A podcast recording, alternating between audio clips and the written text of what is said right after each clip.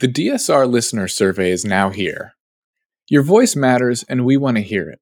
So please take a moment to fill out the survey and help us make our podcasts even better. You can find a link to the survey in the show description below. Thank you.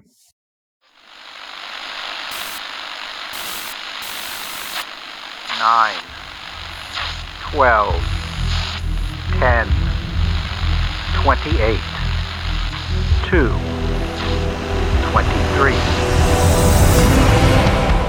This is Deep State Radio, coming to you direct from our super-secret studio in the third sub-basement of the Ministry of Snark in Washington, D C, and from other undisclosed locations across America and around the world.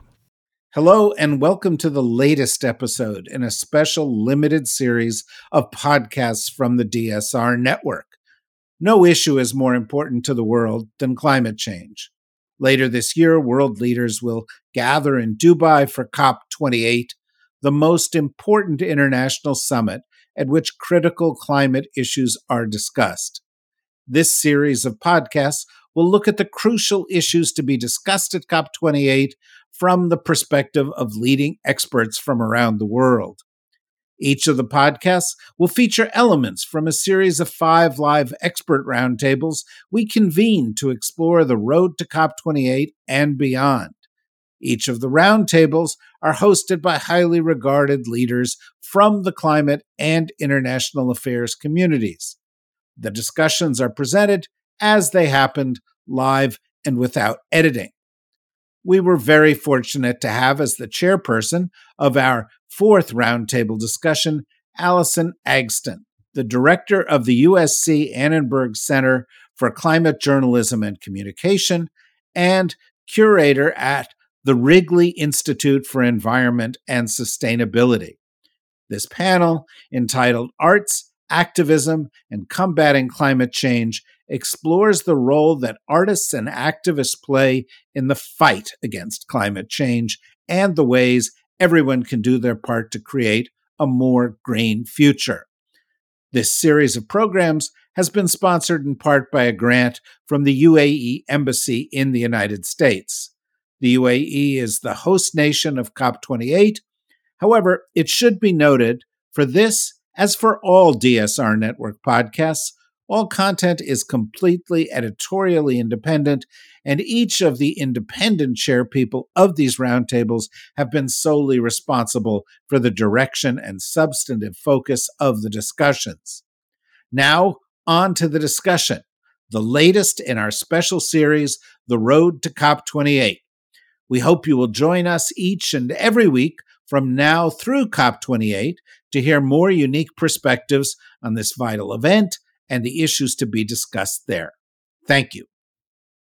Von Wong, you had some interesting thoughts in the chat that I'm hoping that you can share with the audience.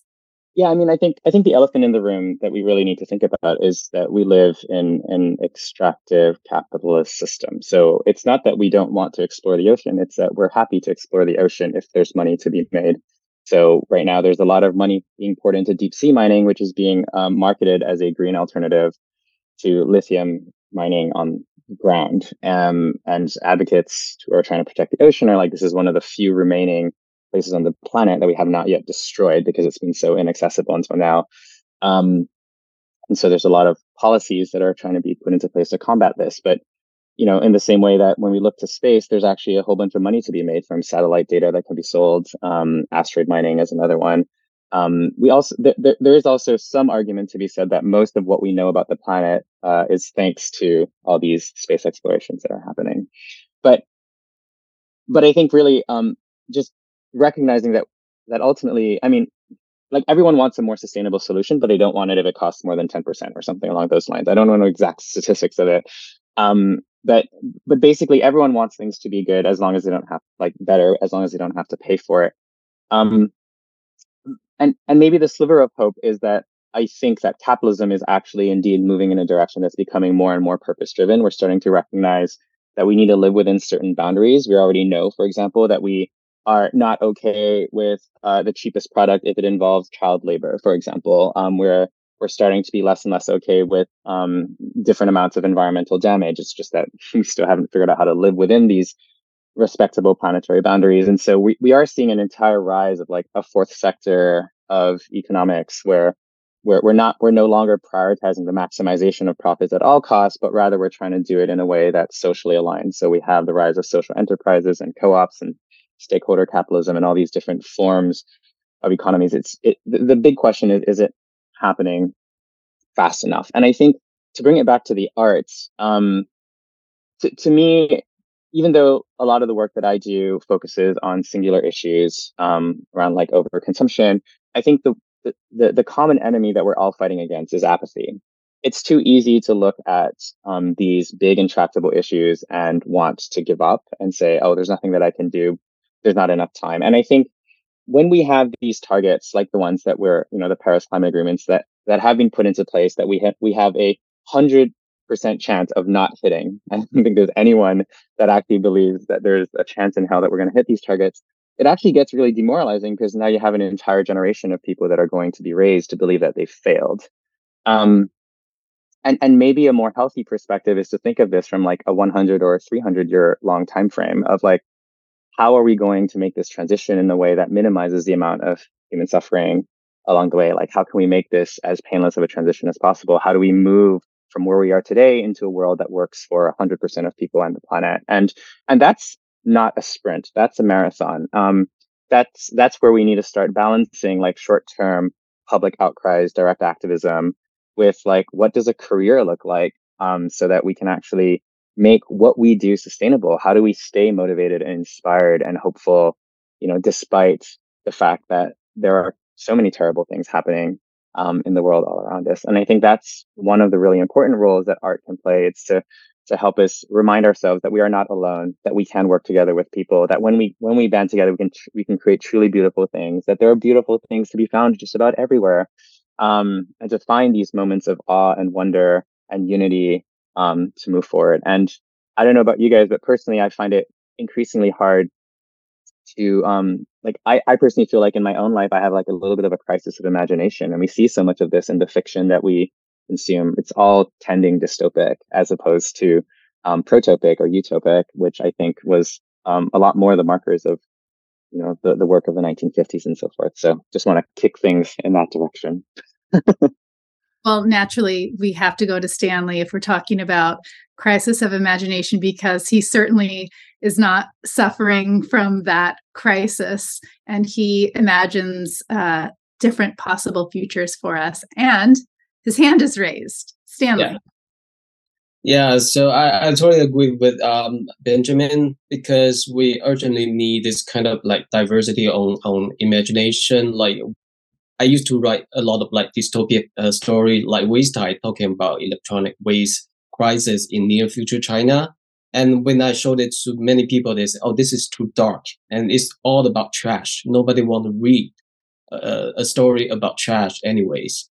But like uh, it, it get a lot of like responses from people around the world, not, not only from China, but also from India, South uh, America and, and, and South Africa and even Southeast Asia. So all these people suffer from like, all this imported trash from the developed countries. So I think we need to build more constructive and positive imagination of the future right now, because we urgently need that hope.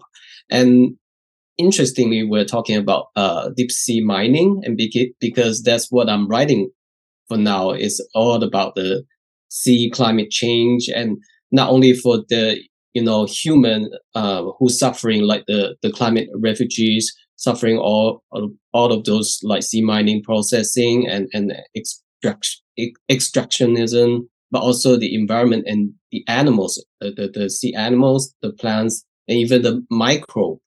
And that's like, uh, you know, the whole ecological uh, crisis is basically happening out there, but it's totally invisible for many people. So we are talking about all the things happen on the land, uh, the landfills and everything, but very few people can step into the, you know, high sea to see what, what is really going on there. So I think this is something I really want to picture and demonstrate to the people, and especially the younger generation, to help them okay, this is what we have right now and what we can do.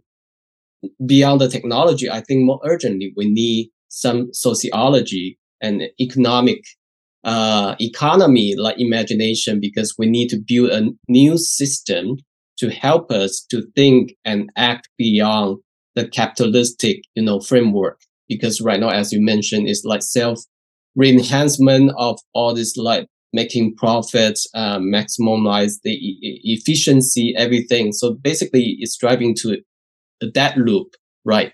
So what we can have, like I tried to steal something from the ancient Chinese philosophy, like Taoism, like and even like Buddhism. So so maybe there's something there to help us to think beyond all these binaries, you know.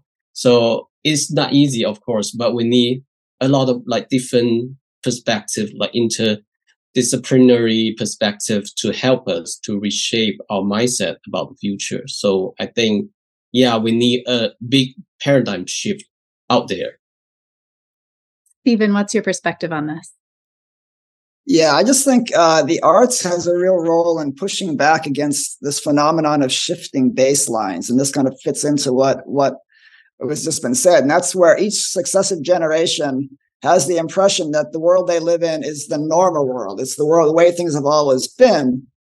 And that that that's a dangerous that's a dangerous phenomenon because because it really, I think, can be very demoralizing for people. And and if you don't understand how much we've already lost. When I grew up in the nineteen seventies, I grew up in Southern California. We always thought that the, the, the environment we lived in was pristine, but in fact, it was already quite degraded back then, even. Um, and I think that that the arts have a real role in helping people to understand where we are on that spectrum and and and where we might be going and where we've come from. So that's that's a really important point, I think. Thank you so much. I want to go to Michael. Michael, have you had a moment to think a little bit about the ways the arts and your work in uh, a legal framework might coexist? Um, yes, the law can be very dry, but to try to deepen my students' understanding of what we're talking about in the classes I teach on climate change law and environmental law, I often do refer to various works of art. I'll often refer to Uh, climate fiction novels, such as the work of Neal Stephenson and Kim Stanley Robinson. And now that I know more about Stanley, I'm going to read your work.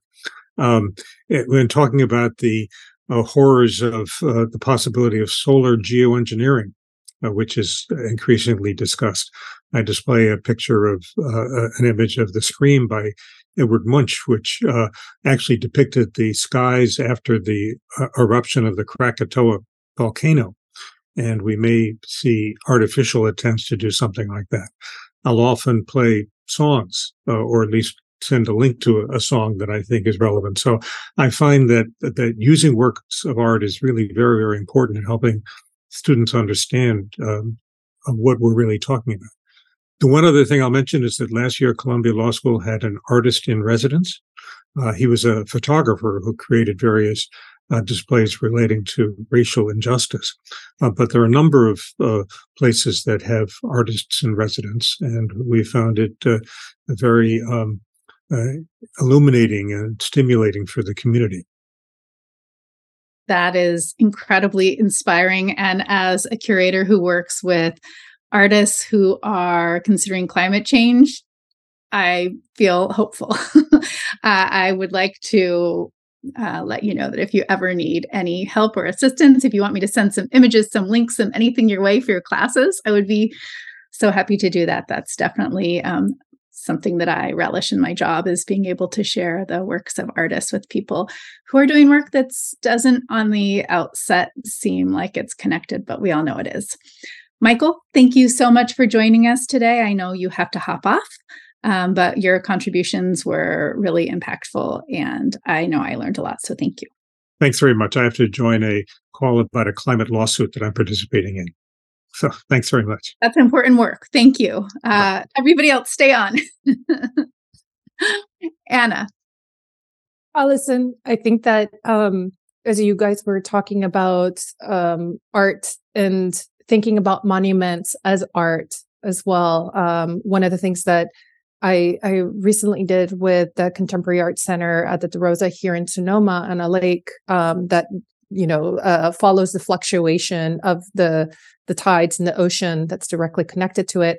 Um, I put a a five foot um, installation into the lake that floats that says like S H H, um, and it's covered by one thousand eight hundred gold mirror um, sequins. And so it's constantly chattering the reflection of the environment, but it's ultimately a monument to the future, which is the loss of languages. And I think that, Anne, actually, you were talking about extinction and the loss and thinking about that every forty days, a language is lost due to climate change, specifically to sea level rise. five hundred seventy-seven endangered languages are mostly vulnerable islands around equatorial Africa, Pacific, and Indian Oceans. And seven thousand languages are prognosticated to go extinct by the end of the century. So thinking about monuments, it's not something from the past, but perhaps reconceptualizing monuments as a warning to the future. Anne, I would really be interested in hearing more from you about your work related to extinct languages. Um, well, extinction, I, I mean, I talk about extinction and cultural loss a lot in my work. Obviously, I, I've been very interested in listening to all of you, um, because I think there's obviously a lot of common ground, but there's also um, a clear message about a few things. Um, the first one, I think, is um, why are we trying to ra- raise awareness? And, you know, raising awareness is about the Anthropocene, really, because everything you guys have been talking about is all related to, you know, this new era we're living in.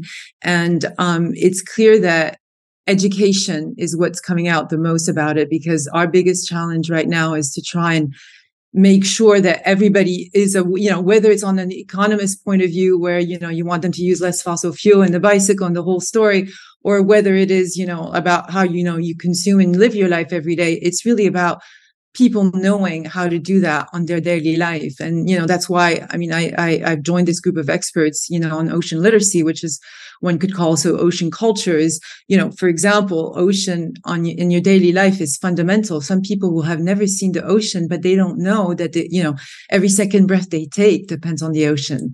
And so there's, there's this disconnect um, between us and the planet, and education is obviously fundamental because, as we know, you know, you're going to love what you know, and you're going you're going to protect what you love. I mean, it's, you know, a classic uh, motto, and and so I think that it's really art, and what we can do as artists is not only um, finding the keys of people's hearts and and being able to communicate with them and talk to them about these issues and these challenges.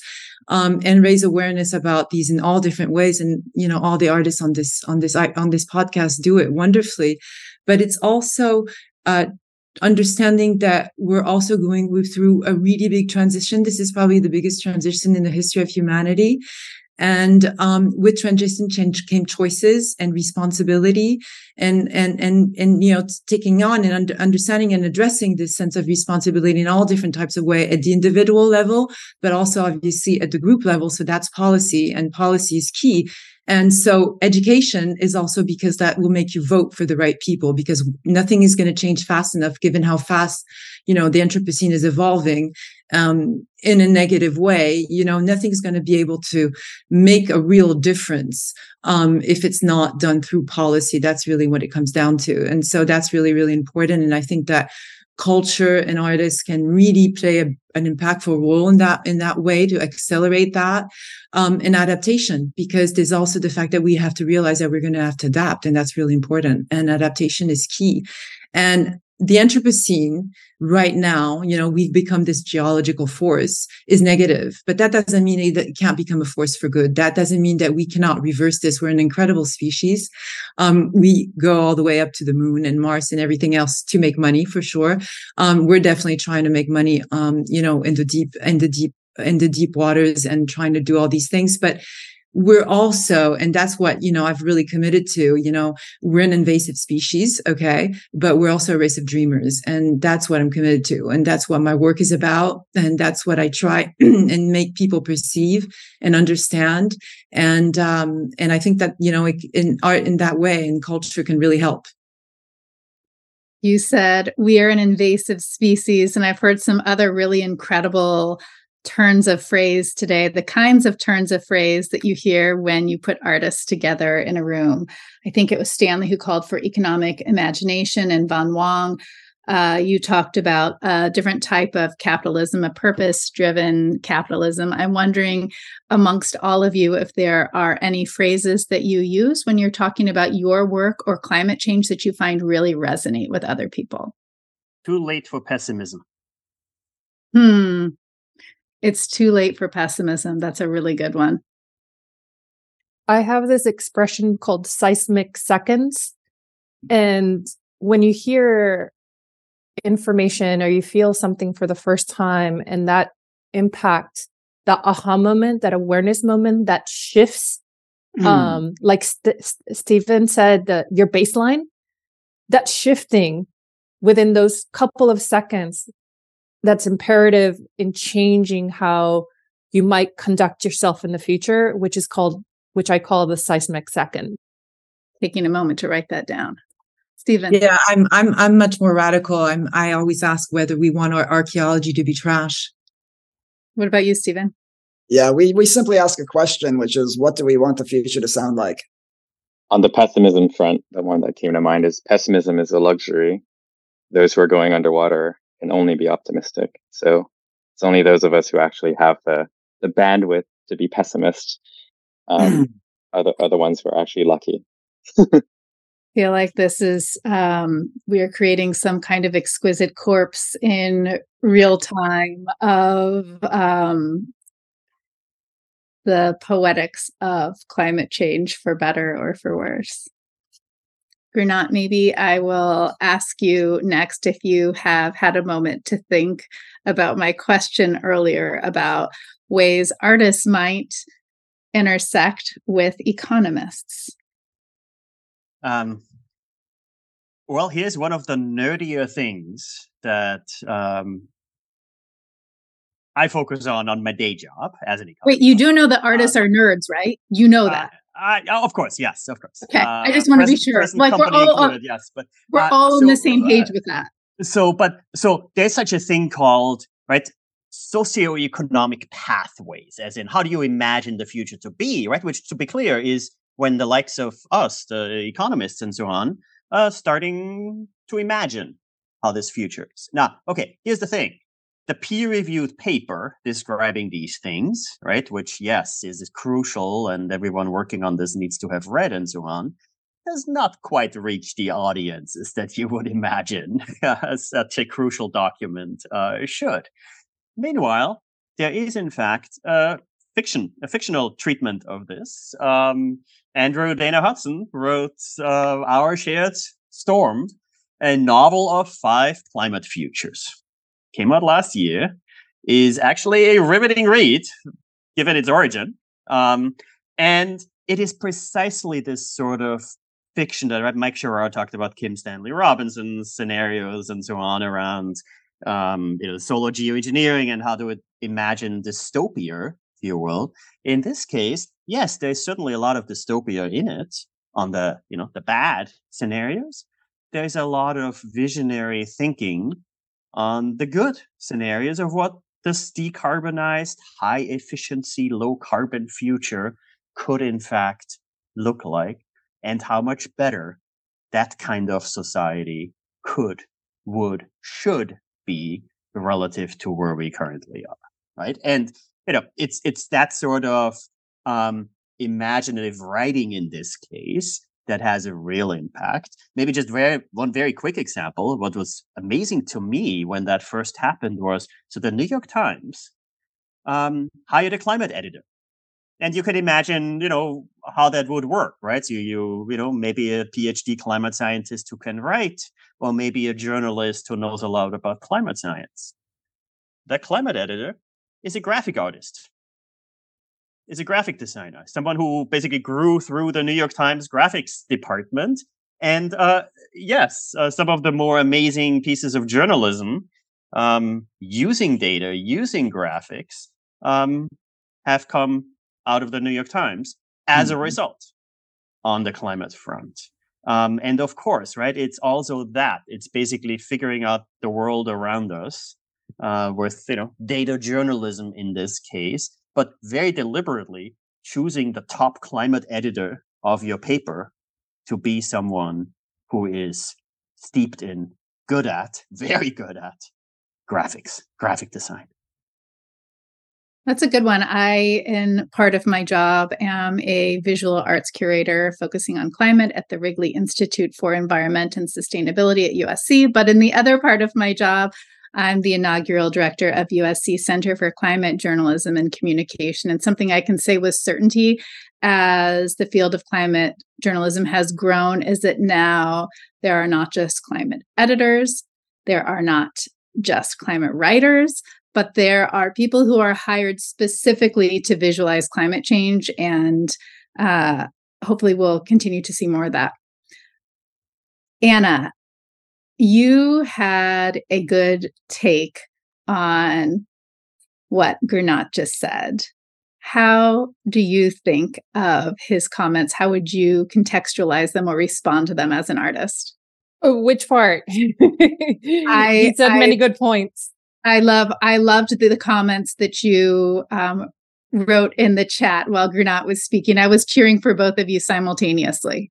Yeah, Gernot made me think of, and I'm sorry I misspelled it, but science implementation. There, so there is such a, a a field within the science, because we have the scientists that create the the methods and the items for humans to utilize and and and and take.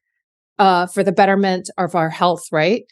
But there is this huge disparity between what how good we can be with ourselves and how much we don't partake in that responsibility. So there's a whole science that actually is trying to bridge that distance, because people will just not take the diabetes pills, not pay or not go the route to do what's the healthy option for humans.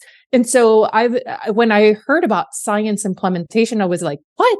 They should hire artists. Like, that's what we are good at, like getting people to reconsider things. And um, one of the things that when Gernot was speaking, I was like, absolutely. I mean, part of what I do as, as an artist is trying to create not only implementation, like climate justice implementation, but like implementation, like do it through some sort of action. And one of the things that um, the Art in Action here, this organization in San Francisco, invited me to try and come up with a campaign to get people to sign up for the census, because there's a huge demographic within the Latino sector, the brown and black folks here that are afraid, well, especially within Um, the Latinx demographic, that are afraid because of lack of documentation, fear, um, et cetera, right? So there's this kind of decolonization of fear that needs to be bridged in order for folks to,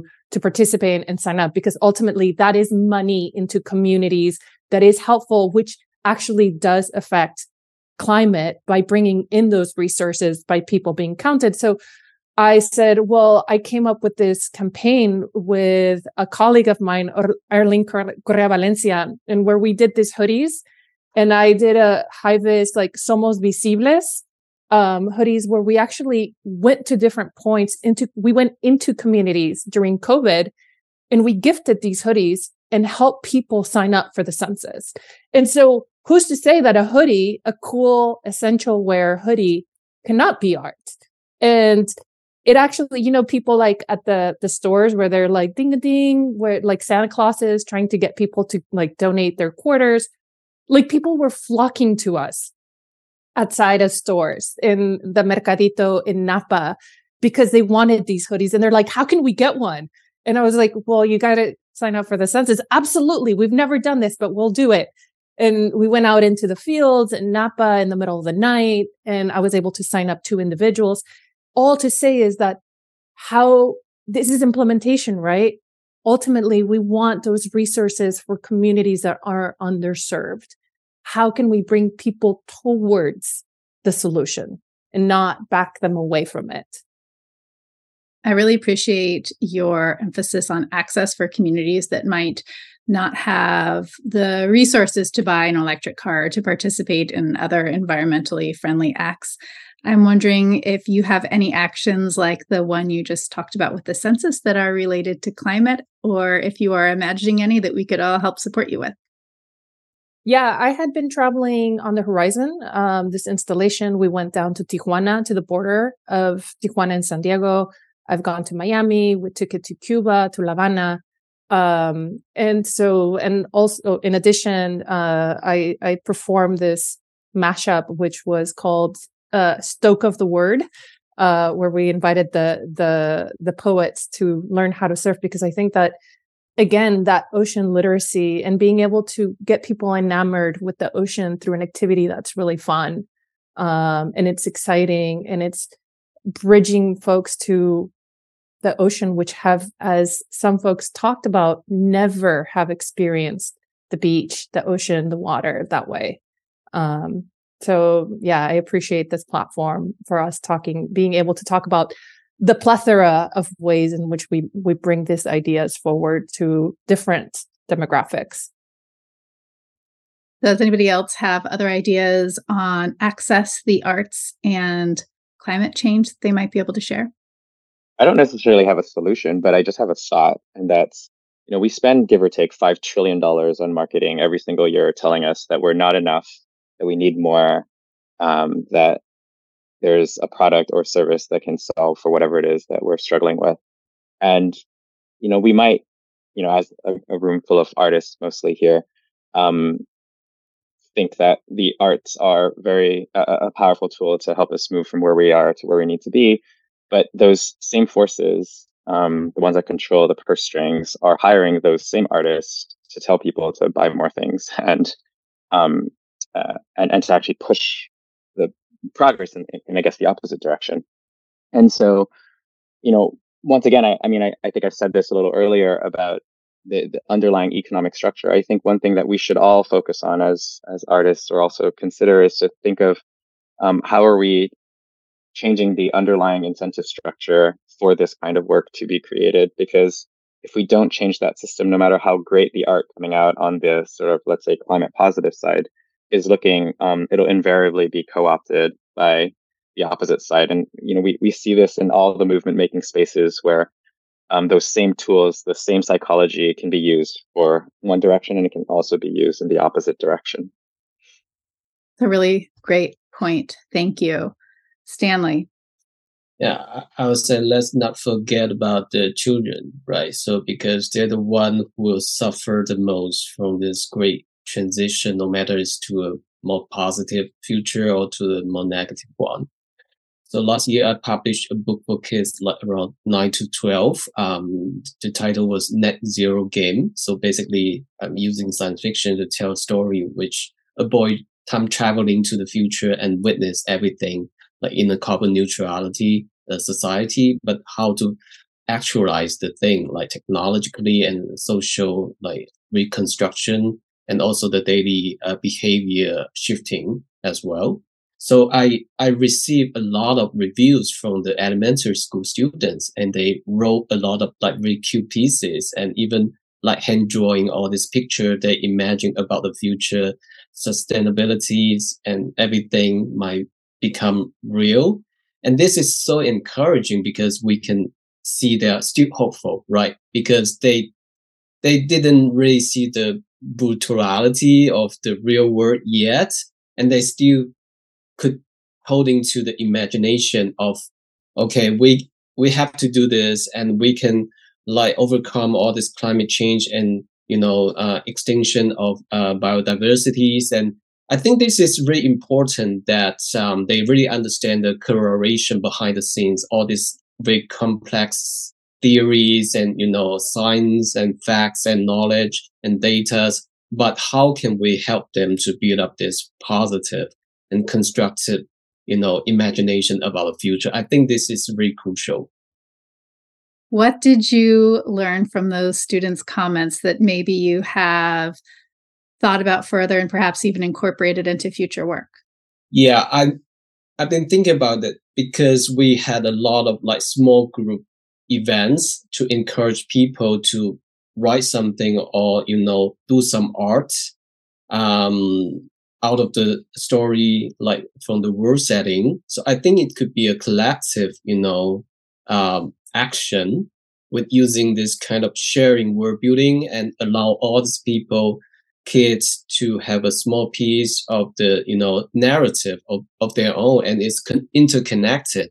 So we might can visualize all of those imagination and make it a, a whole, I don't know, installation or like visual arts in some formats. So it could be a wonderful, you know, collective imagination of the future society in a more like sustainable way. I think we all want to see that. And I'm really glad that you mentioned the phrase collective action, because we've been talking a lot about what individual artists can do. What about artists as organizers of collectives? What about artists as part of collectives? Anyone?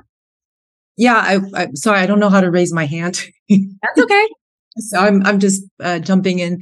Um, yeah, artists as collectives. Actually, I think, you know, it works both ways. There's definitely artists as collectives and, and definitely um, integrating as much as possible the next generation, the, the kids, because that's really important to keep the conversation going. And there's more and more of a disconnect between the previous generations and the next generation coming. They're a lot more angry. Um, so definitely art is a way of, of, of helping and pushing that and permitting them to express themselves. Um, artist collectives are fantastic. I've done quite a few, but I uh, would also expand it to um, different field collectives, in the sense that, for example, in my case, I collaborate a lot with scientists, anthropologists, sociologists. I, I collaborate with all sorts of people who are either sources of inspiration to me, or who help me with my captions, or who, you know, who I collaborate with when I do films. Um, you know, I work with tribes all over when I'm doing my installations, my Time Shrine um, installation. So I think that the collective is really, um, and that's obviously, you know, a classic today, but it, it's it's true. You know, it's like, as much as sustainable is, a, is an overly used word, collective probably is as well, but it's true. It it really is about that. And um, it's really about bringing the collective together, but through different fields, through different th- thought process, intergenerational as much as possible. Possible. And, and that's the key. And that's actually what, you know, the famous C O P twenty-eight that none of us are going to is saying, right? I mean, that's their motto, that, you know, it's all, all, I can't remember the motto exactly, but it's something like, you know, we all have to get together to make things change, you know, and, and, but it's, it's, it really is about that. And, um, and, and that's the way forward for sure. Interesting that you mentioned that motto. Do you think that there is anything that the organizers could have done to make this uh, COP that you all would have wanted to attend? Is it a matter of the financial cost? Is it a matter of the uh, carbon you might emit? I'm curious. In my case, it's a lot linked to the carbon. Obviously, you know, I travel a lot for my, my work. So that's been like a big conversation for me and kept me up at night a lot on it's, it, it is, it's, it is true. I mean, obviously I, I offset uh, everything I do, but I try and travel as much as, as less as possible. And if I do, it's for like a real purpose, like a film, or, you know, for like creating this art that I'm bringing back. Again, it's a big conversation with the activists, because obviously I don't consider myself as an activist, but I collaborate with a lot of activists. So that's one of the big things, you know, what is worth more? You not taking the plane to go and do your art, or is it worth you, you're bringing back the art and then you're going to be showing it to so many people and creating awareness? And so then it makes sense. So there, there's, There's a lot of that.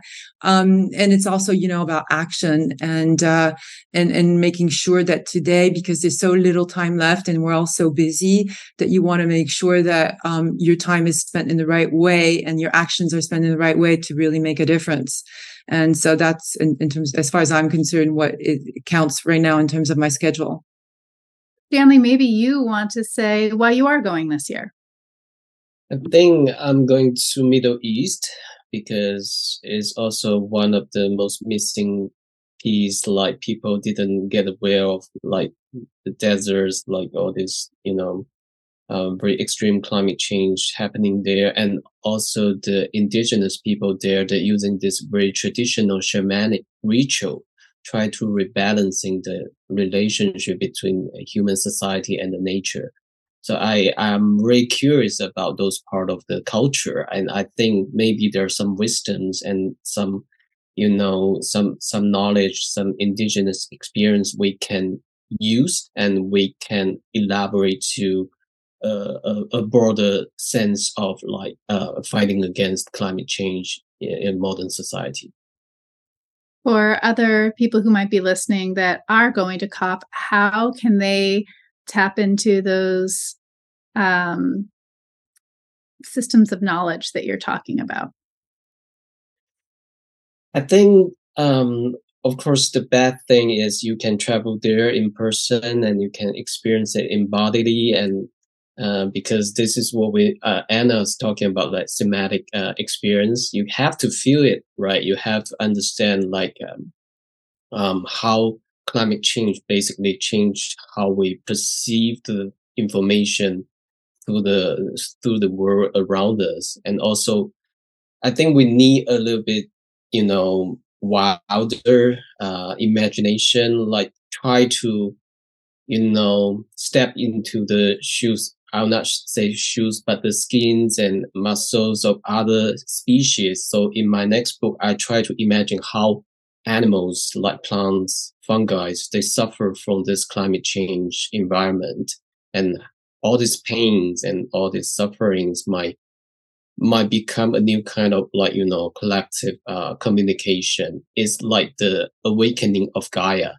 So it's kind of in between like scientific facts and with um, mythology uh, expression.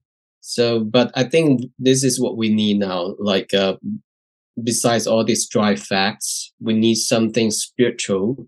We need something like uh, holding us to have this strong belief in the change. I think this is something beyond reasoning, beyond the logic we have. So we have to share this kind of, I call it destructive consensus, because there's no way you can, you know, following the old path of uh, capitalistic uh, system and to make the change happening. But I'm not sure what it is, but we need to break down something. We need to break through the old system to build up new one. But it also, it again, it needs a lot of imagination from different uh, disciplinaries.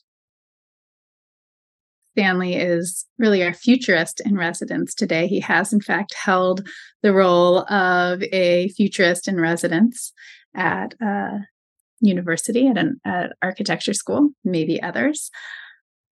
Thinking of the future, what is the future that you would like to imagine? If I could ask each of you to give your closing thoughts, maybe something that gives you hope related to the work that you're doing right now. Um, I'd like to see a future that was easy, and that I feel like today making the right decision is expon- it's so difficult. Everything's a trade-off. And I wish that the systems were set up for us to be successful, as opposed to currently the way they're set up, where no matter what decision you make is just kind of choosing between the least harmful solution. I appreciate that. Who else? Amen to that. But maybe on, on top of that, um, what's fascinating to me these days, and this is, you know, putting my nerd hat back on, um, it is unimaginable to envision a future where clean energy, right? Solar, P V, wind, isn't dominating, isn't, right? So we, we, we you can't, and this is, you know, your standard sort of climate economic model, if you will, it is impossible to um, assume, to make sort of assumptions that are so conservative as to not have low carbon, high efficiency energy, housing, all of the above be the default sooner rather than later. And I'm coming back to this, but when you have one hundred thirty C E Os of major companies this week basically say, look, by twenty thirty-five, we want to be off fossil fuels. Not right. So this is not sort of saying, oh, maybe we tinker at the margin. This is literally saying, right, IKEA, our entire supply chain within a dozen years, zero carbon. And it's not unimaginable to see how we can get there. Now, still not fast enough. That's the amazing thing, right? Still not enough. But on the other hand, it's this amazing time we live in where, you know, Benjamin's wish of having the low carbon, high efficiency be the default. Yes, we are moving toward that. We are racing toward that. And that is this amazing, amazingly optimistic world we live in. Still plenty of nonsense out there. Still plenty of, right? None of this is uh, easy. None of this is, uh, by the way, still not fast enough either. But on the other hand, right, we've passed so many of these positive socioeconomic tipping points that there just isn't a way back from that either. So it sounds like we are on the right track, but we just need to supercharge, turbocharge our renewable energy train. Who else? Well, I don't want to be the last one, but I think someone else should speak as well. Um, I think for today, I, in the present, we do need to listen louder to what's happening to the environment. And I think for the future, Um, knowing that fifty-five percent of the population doesn't know how to swim and seventy-two percent of that population comes from impoverished areas. I hope that percentage decreases. I hope more people get access to be able to experience such a large water mass on our planet that helps us, brings us closer to caring more about our oceans, which is a huge part of this crisis. So I really do hope that people are brought to the to the literacy of the ocean. I'll say that something that encourages me is the volume of dialogue about the ocean in this conversation, which I think most people who study and work on the ocean feel really frustrated at the often terrestrial or land-based focused of climate science, communications, journalism, but I'm I'm hearing something really different here today. That's encouraging to me. Well, definitely, you know, in the end of the day, we we call this this planet Earth, but you know, it should be called planet Ocean. You know, as Anna was saying, it's like seventy-two percent of of our planet.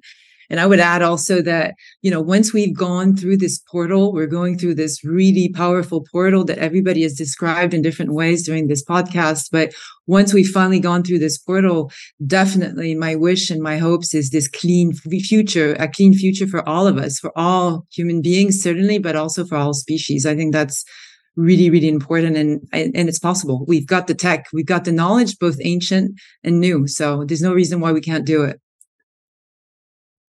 Three cheers for a green future for all living things. I'm looking at the time. Our time is up. I want to say thank you to each and every one of you for your contributions, for the way you illuminated such an important conversation. Thank you so much. This special Road to C O P twenty-eight podcast was produced by the D S R Network, which is solely responsible for its content. Roundtable discussions were recorded live as they happened. The series was sponsored in part by a grant from the Embassy of the United Arab Emirates, hosts of the C O P twenty-eight meetings to take place later this year. However, the content of this discussion, like all D S R Network productions, is entirely editorially independent, and the views presented were solely those of the participants. The executive producer of this podcast was Chris Cutmore. The producer of this podcast was Riley Fessler. This has been a D S R Network production.